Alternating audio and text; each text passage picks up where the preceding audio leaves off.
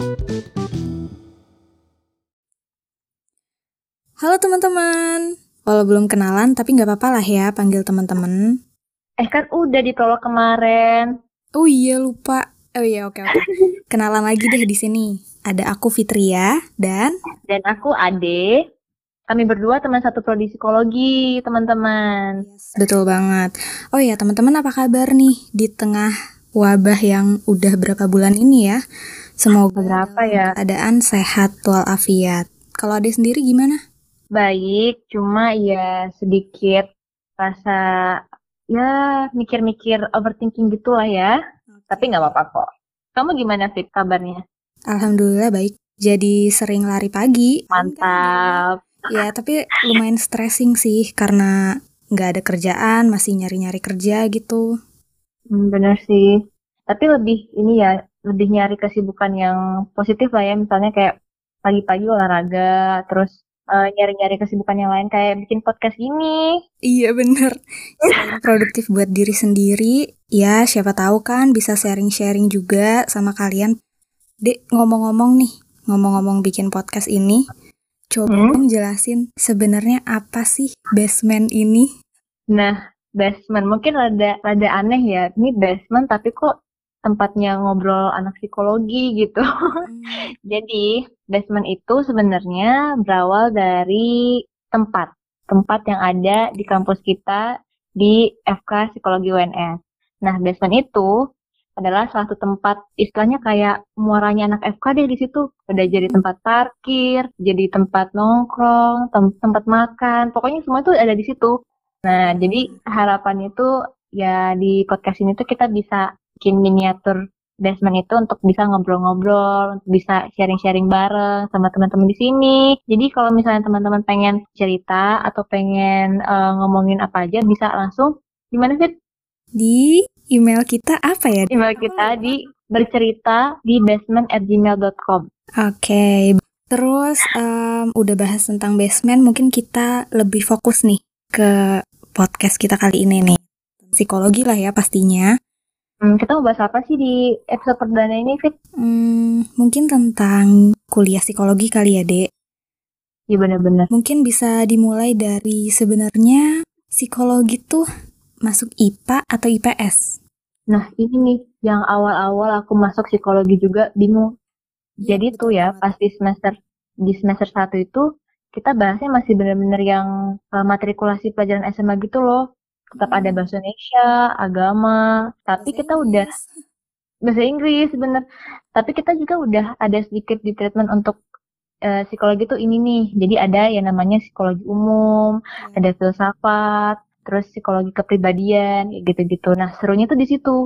Kita mempelajari hal-hal yang di keseharian di keseharian kita gitu. Nah, kalau misalnya dibilang IPA sih karena kita mempelajari tentang biopsikologi. Jadi eh, menghubungkan antara perilaku manusia dengan eh, perilaku manusia hubungannya dengan eh, apa sih namanya?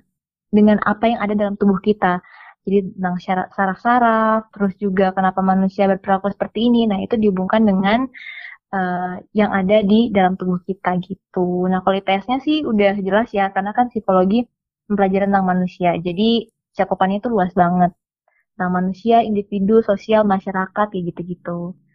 Betul sekali. Oke, Hmm. tadi kan udah dijelasin sedikit banyak tentang sebenarnya psikologi itu IPA atau IPS sih. Nah, pertanyaan selanjutnya itu gimana sih rasanya kuliah psikologi? Mungkin aku aku dulu boleh sharing deh Iya, gimana sih? dari enaknya dulu aja kali ya.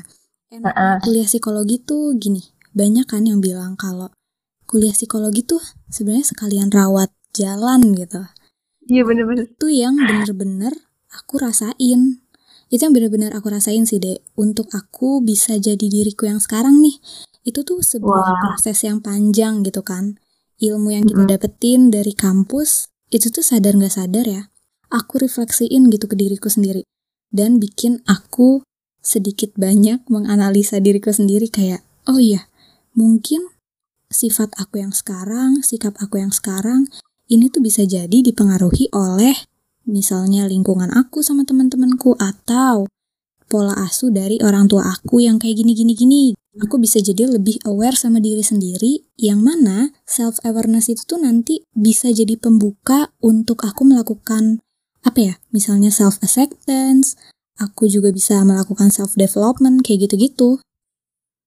Sama sih, jadi lebih kayak uh, momen kita untuk bisa refleksi diri sendiri. Jadi hmm. dalam perkuliahan ataupun di dalam kita satu angkatan tuh kita bisa melihat tipe-tipe orang yang seperti apa dan kita bisa refleksi oh ternyata aku tuh orangnya tuh kayak gini ya. Kalau misalnya ketemu sama orang kayak gini, respon aku kayak gini. Terus kalau misalnya aku kayak gini, respon dia tuh kayak gini. Jadi bener-bener yang apa yang ada di teori, terus apa yang diomongin sama dosen tuh bener-bener kepake. Jadi serunya tuh di situ kita mempelajari hal-hal yang emang di keseharian di kesehariannya kita. Terus juga kita bisa uh, gimana ya? Di psikologi itu sebenarnya yang aku perhatiin lebih banyak harusnya lebih banyak kita turun langsung ke lingkungan sih. Kayak 40 persennya itu cuma cuma teorinya doang tapi 60 persennya itu harus kita manfaatin untuk di kegiatan-kegiatan luar kampus. Makanya mungkin uh, kita tuh lebih santai nggak sih Fit waktu kuliah tuh? Iya iya. Dan dengan anak-anak FK lainnya yang kedokteran atau atau mungkin anak teknik atau anak-anak yang lain anak-anak uh, IPA-IPA yang lain gitu kan. Mm-hmm. Jadi tuh bisa dimanfaatin untuk kita melakukan hal-hal di luar kampus atau di luar-luar kelas gitu. Jadi uh, lebih banyak kesempatan untuk bisa eksplor sih jadinya. Yes, betul banget. Ada lagi tambahan, Dek? Udah sih itu doang. Nah, kalau nggak enaknya gimana, Fit? Satu sih ya, Dek dikira bisa baca pikiran orang ya nggak sih? Tuh bener. Aku tuh sering banget dan jadinya kayak dicap bisa ngeramal gitu loh. Padahal ya ya kali nggak bisa. Ya aslinya sih nggak bisa ya. Tapi balik lagi sih ke stigma orang-orang. Mungkin dilihatnya anak psikologi oh dia mempelajari manusia jadinya tahu kepribadian tahu sifat-sifat orang. Ya, terus kamu bisa baca tulisan gak sih? Tulisanku nih aku gimana orangnya? Kayak gitu dan itu jadi tugas kita juga buat apa ya buat ngasih tahu ke orang-orang lain. Psikologi tuh nggak segampang itu untuk apa ya untuk bisa menilai seseorang gitu. Ibaratnya buat bisa baca pikiran kita tuh nggak melakukan itu. Mm-hmm. tapi sebenarnya mungkin uh, manusia itu kan sebenarnya bisa dipelajari ya. Karena yang juga manusia itu punya patternnya masing-masing. Hmm. walaupun bentukannya beragam isinya juga beragam tapi manusia itu tetap sama gitu, tetap sama dan punya patternnya masing-masing. Nah di psikologi itu membuat pattern-pattern itu untuk bisa mudah untuk dipelajari dan akhirnya bisa dipahami. Jadi mungkin pas kita udah lebih ke lebih lanjut mungkin masuk ke S2 atau magister nah itu lebih diperdalam lagi tuh sainsnya kita sebagai anak psikologi kayak uh, gimana sih cara bisa melihat gerak-gerik orang lain kalau bohong kalau misalnya dia lagi nggak enakan sama kita mungkin di situ sih jadinya orang uh, stigmanya anak psikologi itu bisa membaca pikiran. Padahal tuh enggak. Cuma ya dipelajari aja gitu. Dan uh, jam terbang juga sih Fit. Mm-hmm. kalau kamu ada nggak sih pengalaman yang apa ya dibilang nggak enak juga? Enggak sih tapi pengalaman yang tolong dong deh baca pikiran aku kayak gitu. Um, kalau baca pikiran sih enggak cuma lebih kayak gambar sih. Kan waktu itu aku pernah ya lagi ngobrol-ngobrol biasa sih sama teman-teman rame-rame gitu. Terus dan kebetulan waktu itu semester 7 pas waktu kita uh, dapat mata kuliah grafis kan. Nah, itu kan gambar-gambar kan, gambar-gambar orang, gambar rumah, pohon, manusia gitu. Terus ya udah, nah tak coba tuh. Eh, coba dong gambar manusia lengkap gitu. Terus habis itu habis itu uh, minta tolong diinterpretasiin kan aku belum belum ngerti ya. Jadi mereka tuh udah udah berharap untuk uh, pengen tahu ih kalau misalnya bentuk gambarku kayak gini gimana ya? Nah sebenarnya aku juga sih yang salah ngapain sih kayak iseng kayak gitu. Cuma uh, kadang lucu aja gitu. Tapi paling nggak bisa uh, kasih sedikit pemahaman kalau misalnya uh, setiap goresan atau setiap gambar apa pun itu sebenarnya bisa bisa dilihat dan bisa tahu kepribadian orang tuh seperti apa. Terus satu juga fit yang nggak enak tuh mm -hmm. lebih bukan nggak enak sih cuma mungkin pengalaman pribadi. Mm -hmm. jadi lebih uh, lebih berhati-hati sama dosen ya nggak sih? Karena kan rata-rata dosennya itu udah psikolog dan oh, jam iya, terbangnya juga udah udah udah melanglang buana gitu. Jadi kalau misalnya mahasiswanya bohong atau mahasiswanya gimana gimana pasti tahu yeah. gitu. Jadi kita tuh bisa bohong sama dosen. Bener, bener, bener. beberapa dosen juga bikin aku ini sih deg-degan gitu ya. Maksudnya mau iya. kelas tuh jadi nggak enak gitu. Bener. Kayak kita tuh baru mau konsul misalnya konsul skripsi gitu baru nyampe depan mejanya ada mejanya aja udah gimana? Kayak seolah tuh dosen tuh tahu kita mau ngomong apa gitu. Iya benar-benar. Oke okay. uh, eh, oh iya kalau aku coba aku cerita tentang pengalaman aku juga ya. Mm, gimana gimana? Kalau aku pengalaman aku apa ya yang agak-agak nih paling waktu itu teman aku tuh diem-diem ngasih nomorku ke orang lain uh, temen gue nih Fitria dia anak psikologi gitu kan uh. terus orang lain itu ngechat aku buat minta solusi. Jadi dia punya masalah yang intinya masalahnya kompleks lah ya. Dan aku merasa nggak cukup berwenang dan nggak cukup kompeten gitu buat nanganin masalah itu. Tapi dia datang, maksudnya ngechat aku dengan embel-embel kayak, iya kak, uh, aku tahu kakak dari ini ini ini dan aku tahu kalau kakak anak psikologi. Bisa nggak tolongin aku? Kayak gitu. Jadi ya mau nggak mau kan aku nggak mungkin ya tolak mentah-mentah. Jadi sebisa mungkin aku direct dia untuk apa ya dapat penanganan yang pas lah. Kalau bisa sih langsung aja ke psikolog karena waktu itu masalahnya emang udah kompleks banget gitu. Oh, jatuhnya iya aku juga jadi belajar sih. Kayak gimana ya kayak walaupun emang kita nggak bisa. Apa ya? Nggak bisa. Karena kan kita masih S1 ya kita kan nggak bisa langsung uh, nanganin orang ngasih intervensi gitu. Tapi kita juga jadi belajar uh, psikologi first aid gitu. Jadi gimana kita untuk nanganin orang pertama kali dulu? Mm benar. Paling nggak menjadi pendengarnya dulu aja deh gitu ya, kan. benar banget. Itu juga salah satu pelajaran yang aku belajar banget se, se apa ya selama aku kuliah psikologi sih gimana aku yang biasanya suka cerita tapi di psikologi ini bikin aku bener-bener oke okay, gue nggak bisa terus-terusan jadi orang yang cerita gitu mau nggak mau aku harus jadi pendengar juga ya bener banget oke deh itu tadi pengalaman kita ya sebagai mahasiswi psikologi, psikologi. Gitu. Mm -hmm. terus sekarang nih kan kita udah lulus nih dek mm -hmm. Kamu pengen lanjutin ke mana? Kerja kah? Atau mungkin ambil profesi atau apa? Nah kalau aku pribadi sih emang pengennya lanjut ya. Makanya profesi gitu. uh, lanjut profesi karena nggak tahu sih dari awal masuk psikologi itu udah suka banget yang namanya psikologi klinis. Oh gitu. gitu dibandingkan kamu dengan klinis berarti ya? Klinis. Nah, kalau kamu maksudnya di mana sih? Aku klinis pio. Makanya dulu aku peminatan. Pio. Pio aku ambil, klinis aku ambil. Oh. Karena masih tapi justru gitu ya. Uh, uh, tapi bagus sih, maksudnya kita jadi lebih uh, memahaminya tuh lebih lebih luas kan. Iya, Pio tuh kayak gimana, klinisnya tuh kayak gimana. Mm-hmm. Tapi selain Pio dan klinis tuh sebenarnya masih ada lagi nggak sih ininya? Oh iya, banyak dong tentunya. Tentunya. Mm-hmm. Kalau ada nih misalnya psikologi pendidikan, itu ilmu psikologi bisa banget kan dek dipakai buat misalnya uh, untuk minat bakat nih kan biasanya kan sekolah-sekolah ditentuin nih minat bakat lah, IPA IPS gitu. Iya. Terus apa ya? Dulu tuh aku sempet, aku juga sempet kan sama kamu kita ngetes di sekolah-sekolah. Oh iya, kan, ngetes sekolah. IQ, minat bakat gitu. Itu kan salah satu penerapan di bidang pendidikan. Iya. Dan itu ngebantu banget sih buat siswa-siswa yang masih bingung kira-kira mau kuliah di mana, mau lanjut di mana, terus biar tahu potensi dia tuh gimana. Betul. Jadi gunanya psikologi di ranah pendidikan tuh itu sih buat ngasih uh, gambaran ke depan tuh potensi dia itu di mana dan bakat yang harusnya bisa dia kembangkan itu seperti apa. Ya. Kalau misalkan kamu kemarin, kita dulu magang kan? Kamu magang di mana kemarin? Aku karena klinis, aku magangnya di RSJ waktu itu. Eh, menarik RSJ dan seru banget sih, kayak ketemu sama ODGJ dan ternyata nggak seserem itu loh, Fit.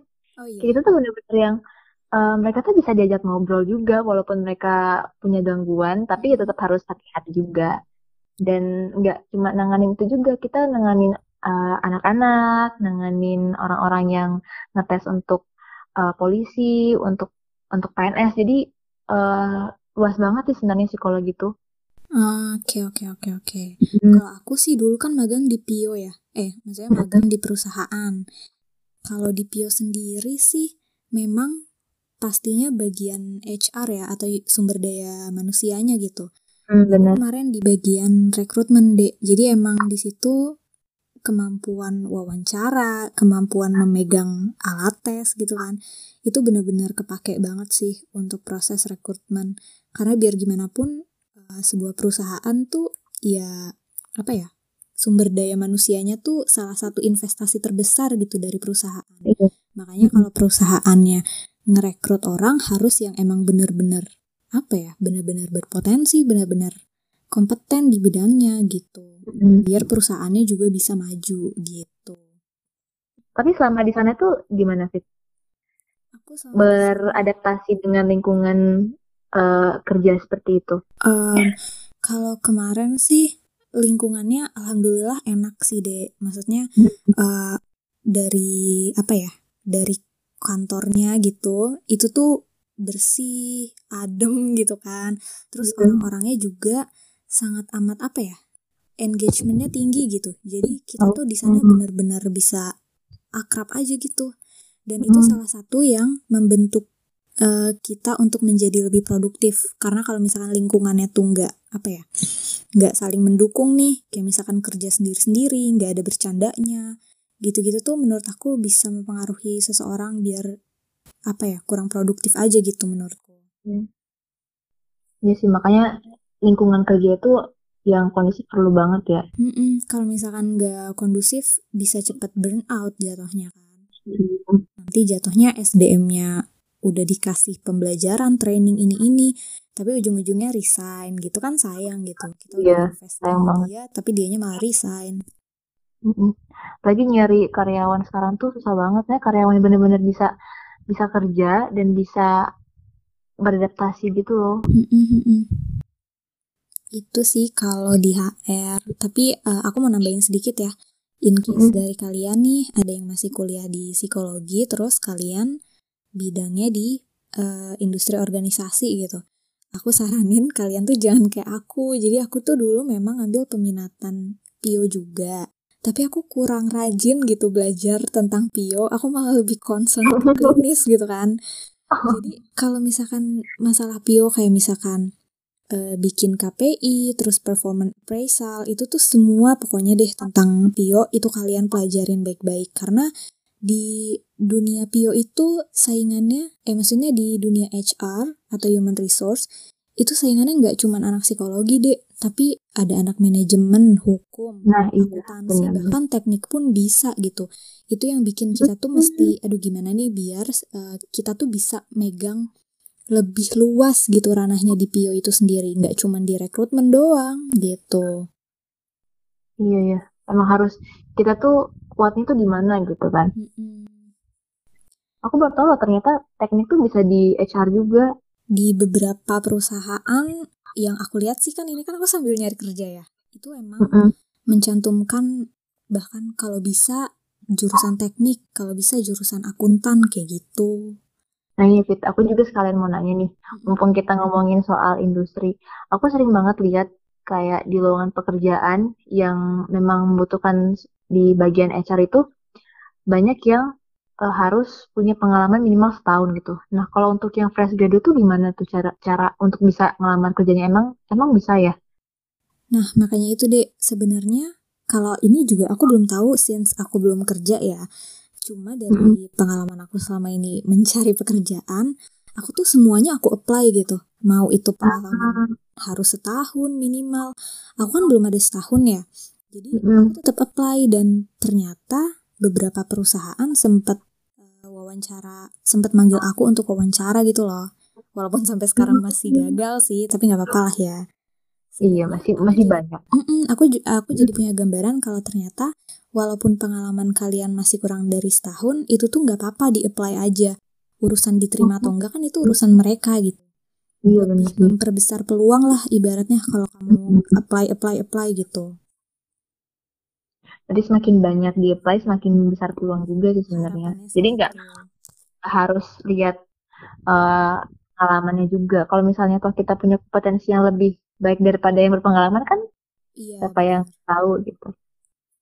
Wah, David ngomong-ngomong soal ranah kerja psikologi di berbagai bidang ya dek sebenarnya hmm. ada juga ya dek uh, di psikologi forensik kan ada nah menurutmu kalau yang forensik ini gimana sih kamu ada gambaran nggak uh, kalau aku sendiri sih belum ya karena kan sebenarnya di apa ya kalau di kampus kita kan juga nggak ada ya uh, jurusan -hmm. forensik jadi memang minusnya ya kita Masih di jarang ya. sama-sama belum belum belum familiar gitu dengan psikologi hmm. forensik hmm. atau psikologi hukum tuh tapi mungkin teman-teman nanti bisa email ke kita terus sharing-sharing gitu tentang psikologi nah, iya, boleh tuh. hukum gitu mungkin yang punya basic atau mungkin punya ketertarikan di forensik mungkin bisa ngobrol-ngobrol kita di sini hahaha iya betul siapa tahu gitu kan uh, tapi satu kalau yang forensik tuh emang dia harus punya basic hukum juga sih hmm. karena kan uh, dia harus punya uh, basic untuk bisa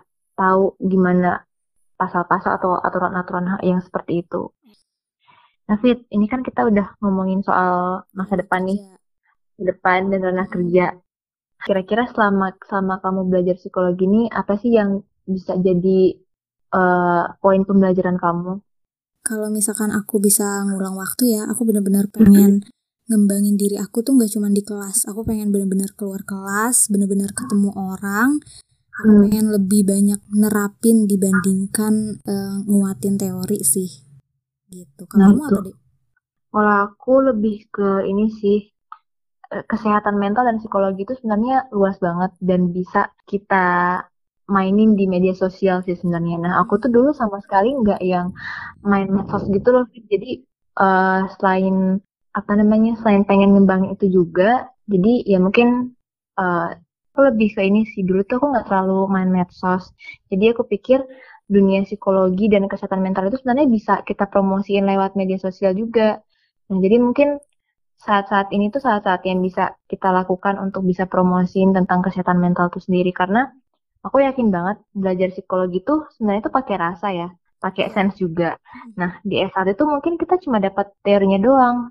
Tapi kalau misalnya kita bisa get the point, get the meaning tentang apa yang kita kita pelajari, feeling kita itu bisa terlatih. Dan di situ juga itu di situ juga itu kita bisa belajar untuk meningkatkan empati kita yang nantinya bisa jadi modal kita untuk bisa jadi psikolog yang bisa memahami dan mengerti orang lain. Jadi kayak sayang aja kemarin uh, banyak belajar tentang psikologi tapi nggak bisa di sharing ke orang lain gitu apalagi di media sosial yang sekarang tuh orang-orang tuh nyari informasi di media sosial. Oke deh. Oke, semoga apa yang kita bahas tadi bermanfaat ya buat kalian semua. Amin. Jangan jangan lupa kalau misalkan kalian mau sharing-sharing, langsung aja kirim email ke kita. Semuanya ada di deskripsi podcastnya nanti ya. Okay, so this is the end of our first um, episode. See you. Sampai jumpa di. Time. And don't forget to take care of yourself. Bye. Bye.